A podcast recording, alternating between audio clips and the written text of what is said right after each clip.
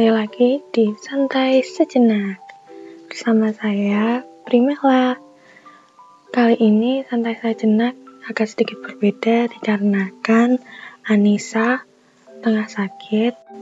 Untuk kali ini, saya yang akan menemani teman-teman di dalam podcast Santai Sejenak. Dan untuk Anissa, semoga lekas sembuh. Teman-teman yang lagi mencoba sesuatu hal lalu berhenti di tengah jalan, adakah? Di sini saya akan membahas tentang kali ketikalah yang mempesona. Saya mengambil dari buku berjudul Chicken Soup for the Soul dari karya Amy Newmark. Selamat menyimak. Aku tidak suka. Anak balitaku mencibir dan meludahkan bayam ke piringnya. Aku mau nugget merasa jengkel sekaligus bertekad untuk tidak menjadi salah satu ibu yang mengalah pada kebiasaan makan anaknya yang suka pilih-pilih. Aku menguatkan diri dan mencoba pendekatan lain. Aku sangat yakin bahwa junk food alias makanan tak bergizi hanya cocok untuk kesempatan khusus, bukan kebiasaan sehari-hari. Mami sudah bekerja keras membuatkan makanan sehat dan lezat untukmu. Makanlah, nak. Aku memohon nyaris kehilangan akal. Ini sudah keempat kalinya dalam minggu itu aku menyiapkan makan malam, namun selalu ditolaknya. Tidak mau, teriaknya. Aku mau nugget. Semua temanku di sekolah boleh makan malam sesuka hati. Aku benci kepada mommy. Dia menjerit sambil menghamburkan makanannya ke lantai. Aku tertunduk malu, rasa gagal sebagai orang tua. Aku selalu menghela nafas dalam-dalam dan berusaha tetap tenang. Sambil memasang wajah garang yang berarti, jangan main-main denganku. Aku berkata, ayolah, kau tahu aturannya. Ya, aku harus mencoba segala sesuatu sampai tiga kali. Sahutnya sambil memutar-mutar bola mata. Betul, kataku dengan lembut. Jadi, cobalah makan dua suap lagi. Ketika aku masih kecil, ibuku tidak menyuruh menghabiskan isi piringku. Ibunya bersikeras supaya makanan tidak pernah boleh dibuang-buang. Ibuku yakin justru didikan semacam inilah yang menjadi alasan mengapa dia mengalami kegemukan. Karena itu, ibuku menggunakan pendekatan berbeda. Katanya, aku harus mencoba setiap makanan sampai tiga kali. Inilah pertimbangannya. Kali pertama untuk mencobanya, kali kedua untuk mengatasi fakta bahwa kau baru saja mencobanya, dan kali ketiga untuk meyakinkan bahwa kau tidak menyukainya. Bila sesudah ketiga usaha itu aku masih saja membenci rasanya, dia tak akan pernah memaksaku memakannya lagi. Pendekatannya yang masuk akal dan mendukung itu hampir selalu berhasil, kecuali yang berkaitan dengan hati dan pisang yang sampai sekarang tidak mau makan. Aku mendidik anakku dengan aturan yang sama dan masuk akal. Aku tersenyum kecil saat melihatnya menelan bayam suap kedua. Kemudian, membuka mulut untuk suap ketiga. Perlahan-lahan, dia mengunyah suap ketiga yang dipaksakan itu. Dan aku pun kembali merenungkan bagaimana aturan tiga langkah tadi telah mempengaruhi hidupku.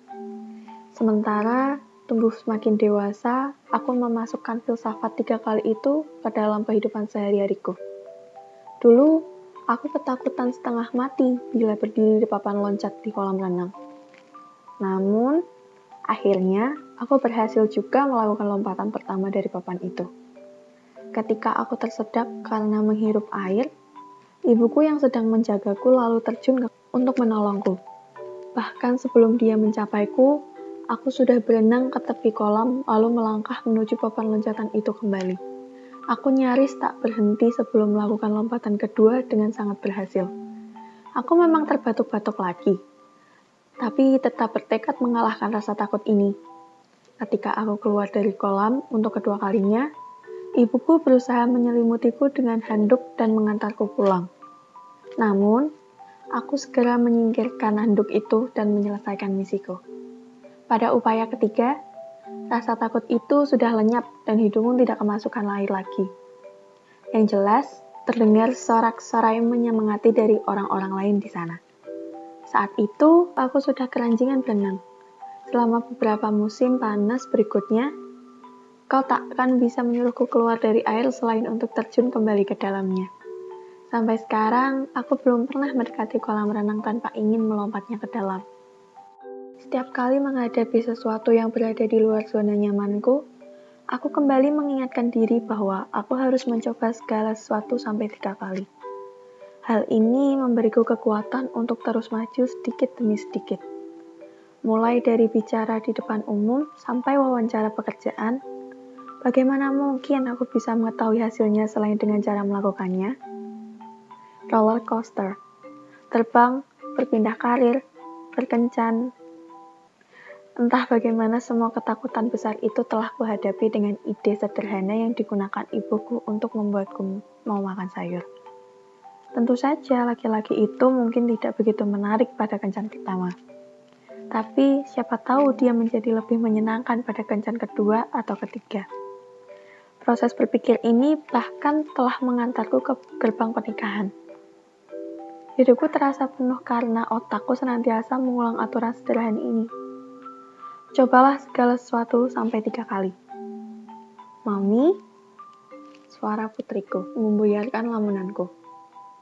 Sekarang, aku sudah suka, katanya sambil menghabiskan bayam di piringnya.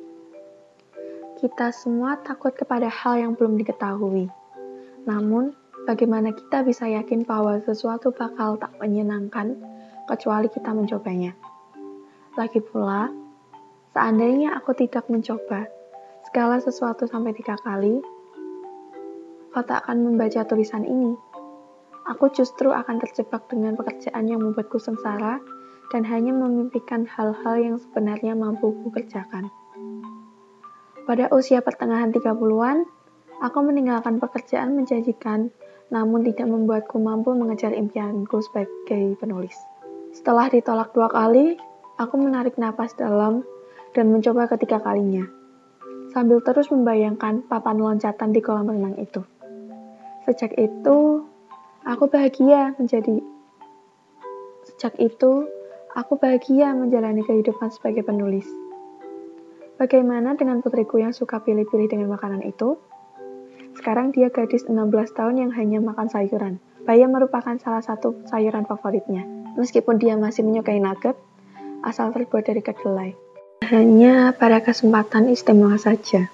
Teman-teman, itu tadi dari salah satu subunit chapter yang ada di buku Chicken Soup for the Soul karya Annie Newmark. Bukunya sangat menarik karena dan mudah untuk dipahami pesan isi dari buku ini.